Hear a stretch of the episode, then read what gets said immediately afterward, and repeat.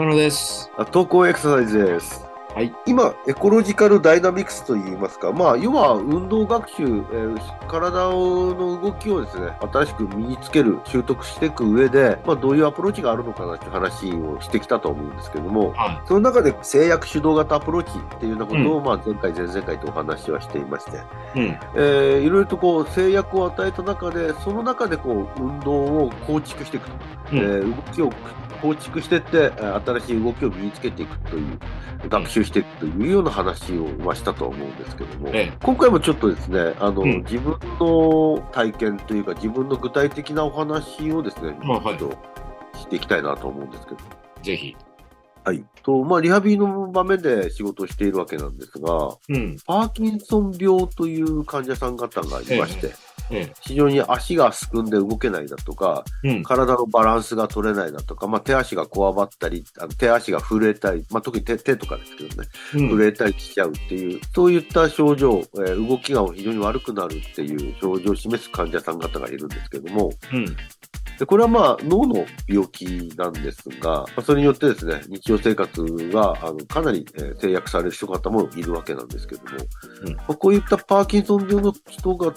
のリハビリで、まあ、特に歩行練習なんかをさせようとするとですね、うん、足がすくんで出ないだとか前に出ない、うん、あるいはもう出たとしても非常に足がですね、小刻みにうん、動いちゃってつんのめって前に転んできそうになったりだとか後ろの方に尻餅をつきそうになったりだとかっていうようなことが起きるんですよね、歩行障害として、うん、でこういう人たちの歩行練習というものの中に私がちょっと取り入れてるものがあるんですけども、うん、ある一定のですねリズムでずっと歩き続けてもらうということをちょっとやっているですようん、意図しているところはですね、まあ、そのパーキンソン病患者さんって固有のですね、まあ、自分たちの固有のその振動数があると言われてるんですよね、周波数が、うん、その、えー、固有の動きの中にですねちょっとこう閉じ込められるというかその動き以外の動きがなかなかできない、うんえー、っていうような一つの特徴があるんですけどもその固有の動きとは違うですねテンポを付与してその動きにとりあえず、うん、とにかく合わせて動いてもらううん、あの具体的には平行棒の中でメトロノームをかけてですね、うん、一定のテンポでずっと歩き続けるっていう練習をですねちょっと組み入れることが、うん、組み入れてやってることがあるんですよね、はい、意図してることは、まあ、最初はその足が、えー、すくみ足が出てなかったりだとか小刻みになったりするものがだんだんとテンポに合わせることでその症状がだんだん減ってくるっていうところをたまたまちょっと見つけまして、まあ、そういったことを書いてある本もあったんでちょっと導入してみたんですけども、うん実際に最初はですねちょっとすくみ足で出なかったものが何かのきっかけでそのテンポに合わせられるようになるとずっと今度逆にテンポに合っていけれるっていうところをそういった症状現象をですね見て取れたんです、うんうん、なんで今までこう自分のその固有のテンポ固有の周波数の中でしか動けなかった人が違うところで動けれるようになるっていう新しいその動きをですね習得してるんじゃないのかなっていうような仮説でですねあの歩行練習をちょっと取り入れてやってるっていうところがありますうん、なんとなく自分の実感としては歩くテンポは良くなるその状況の中では良くなっていくっていうのが見て取れるね。それはどのぐらいの期間やってるんですか？えー、っと期間っていうのは最初にそういうことをやりだしてどのぐらいのパン経つのかなっていうあメトロノームであの導入したのは本当にここさんかげつぐらいですかねちょうどエコロジカルダイナミックスの本とか読んでる頃あたりからですかね積極的に取り入れるって言ったのはそれ最初にやり始めた頃と今で何か変化ってあるんですか？えーっとね、練習の中だけでもいいんですけどその練習の中では早くそのテンポに適応できるようになりましたね、うん、あで早くなったテンポもある程度の練習をしたらまた違うテンポに切り替えるんですけどもそれもですね、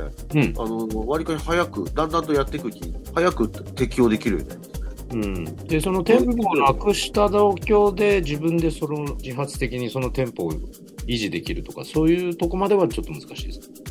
そうですね残念ながらじゃあこのメトロノームの音を取ったら、うん、あのかけてる時と同じようにいい感じで歩くかというとやっぱり元のテンポに戻っていくっていうのはあります、うん、ただですね、うん、ちょっとだけ練習の直後ぐらいまではメトロノームの音がなくてもですね少しリズミカルな動きになるんですよね、うんうんうん、ただだんだんとまあ、エントロピーじゃないですけどだんだんと元の本人の持っているテンポに戻っていく感じはあるうん、ただあれですよね、アプローチとしては確かにそういう制約を加える、テンポを一定にさせるっていう制約を指導してアプローチしてるっていうことの範疇に入るんじゃないかなと思うんですけど、ダイナミック アイオー システムアプローチというギブソンのですね、ジェームス・ギブソンの考え方から発しているダイナミック アイオー システムアプローチっていうところの表現を使うと、歩行っていうのは秩序的な動きですよね。一定の周期で動いている、うんまあ、こういったその秩序、この秩序の動きを表現しているものとして秩序パラメーターというのがあるんですけども、うん、この秩序をにあの変化、動き、あの、うん、状況をですね変えているものとして制御パラメーターというのがあるんですが、うん、この制御パラメーターってスピードだとか、まあうん、その環境のですね、例えば傾きだとか、うんえー、自分の体重の重さだとかそういったようなことが、まあ、制御パラメーターと言われているし、前もこのことは説明したと思うんですけど、うん、テンポもそういう意味ではその 外, 外的に付与するあの外部 Q っていうんですかね、外部の合図という意味で言うと、テンポも秩序パ ラ, パラメータに影響を与える制御パラメータの一つなんじゃないかなっていう気はするんですよ。そうですよね。そうだと思います。うんうん、でこれが、あのー、自分の持っている秩序から崩されそうになるときにやっぱり揺らぎが起きると思うんですよね。うんうん、例えば、あのー、今のパーキンソン病の人のやつで言うと、なかなかすくみ足で出ない状態が、まあ、本人の持っている元々の秩序パラメータだと思うんですけども、これがですね、テンポをずっと効かせてるうちにだんだんとこうたたらを踏むような動きになるんですよね、うん、足を出そうとして出せれない、出そうとして出せれないみたいな動きから急にポンと一歩出すっていう感じで、うん、で出ちゃうとすぐにトントントントンとテンポになっていけれるっていうのがあるんですよ、うんうんうん、でそのたたらを踏む動きがですね、だんだんと減ってきて非常に安定化してくるんですよ、うん、あの向こうまで行くと、あの例えば平行棒だと端から端まで歩いたらまた向き変えて逆方向に戻らなきゃいけないじゃないですか、うん、その時に向きを変えてもう一回一歩歩き出そうとするときはやっぱりたたらを踏む動きになるんですよ。すくみ足がちょっと出やすくなるんですけども、うん、ただそのたたらを踏むような不安定な動きを超えるとまた安定してくるんですよ、うん、でただそのだんだんと繰り返していくとそのたたらを踏むような動きもなくなって減ってくるんですよ、うんで最終的にはかなりなんですか、方向転換する動きも含めてかなりテンポがリズミカルな動きになっていくんですよね、うんうんまあ、でもそういう現象が実際に起こるっていうことはそういう潜在的な能力っていうんでしょうかね、うん、が存在するっていうことですよね。そうなんですよね。その、うん、自分のその疾患固有の動きにずっと閉じ込められているわけではなくて、うんうん、何らか の, あのきっかけで違うリズムをですね、あの、うん、発揮することも可能だということは分かったんですよ、うんさっき言ったメトロノームの音がない時に同じように何かこう内的にリズム感を付与していくアプローチってないのかなと、まあ、例えば叩くあの触るとかね、うん、あとはもう一つか思ったのはそのじゃあ歩行以外の起き上がり動作とか立ち上がり動作とかそういうのもちょっとこうテンポチックにって言ったら変ですけど、うん、アプローチしてみるのもなんか面白いんじゃないかなみたいな勝手なあれですけど、そんな感想を、うん、そうですね。テンポっていう制御パラメーターと言っていいのかどうか分かりませんが、うん、それが他の動きの中にもね、うん、こう何らかのこう変化を起こさせるような制御のパラメータになり得てるのかどうかっていうのは興味深いところですね。そうですね。ここ以外にもそういう刺激をたくさんもらう機会が増えるっていうことと、それに伴って今度どっかから内部的なリズム発生みたいな感覚が出るのか出ないのかっていうのはすごいちょっと興味あるってことなんですけどね。そうですね、うん、ただですね、残念なことにそのパーキンソンの患者さん、うん、非常にそのテンポを与えると動きが良くなる患者さんに、うん、あの最近なんか自分の生活の中で良くなったと思うって聞くと、うん、いや変わってないって言うんですよね、うんうんうんうん、だからそういう意味で言うと エーイーディー あの日常生活の動きの中だとか、うんえー、という部分では何も変化をきたしてはいないのかな、変化を起こすほどにはなってないのかなっていう、まあ、感じも人はいるわけです。一方ででも逆に考えるとね、結局その一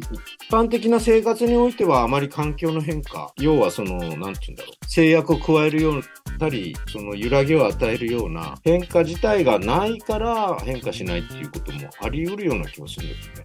ああ、なるほど。生活の中自体に、うん、そう生活はもう定型化しちゃってるからこう揺らぎようがないっていうか、まあたまたまリハビリに来てそういうことでアプローチしてくれる先生がいたから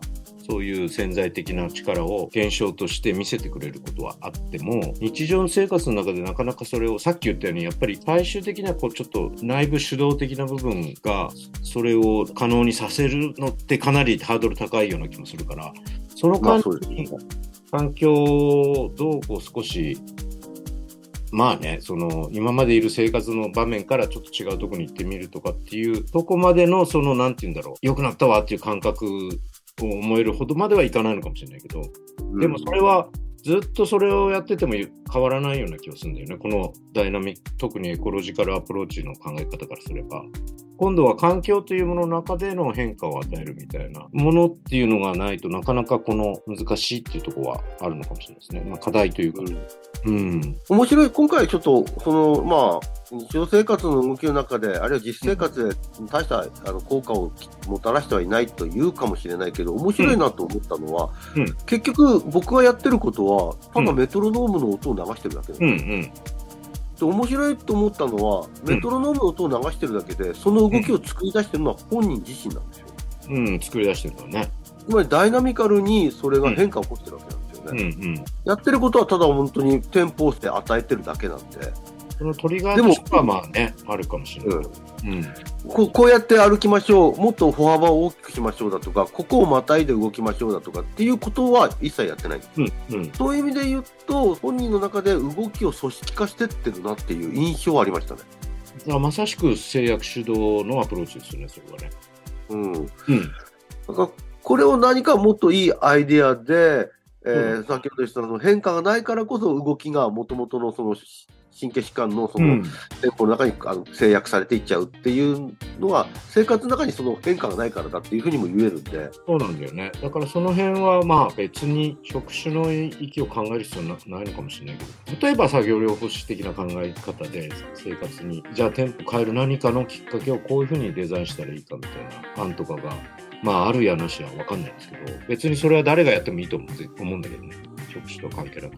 なんかそういうもう一つ生活に結びつける橋が通せれば、またちょっと違う感覚っていうのが出てくるのかなっていう気が。で、今はその訓練室の中の平行棒の中で実際に変化があるっていう現象は観察してるわけだから、それは重要なその評価の一つになると思うんですよね、うん。いやまあこれはちょっと今回ね、うん、あの自分の体験を、うん、あの自衛た自己組織化、エコロジカルダイナミクスな変化だったんじゃないのかなっていうふうには考えてます。そうですね。うん、このこういった話はね、また、うん、多分どんな疾患とかどんなことにも関わるとこう出てくる話だと思うんで、そうですね、そういう視点っていうのは持っておきたいなとは思いますよね。そうですね、うん、追って考えていきたいなと思います。はい、はいはい、それでは、はい、お疲れ様でした。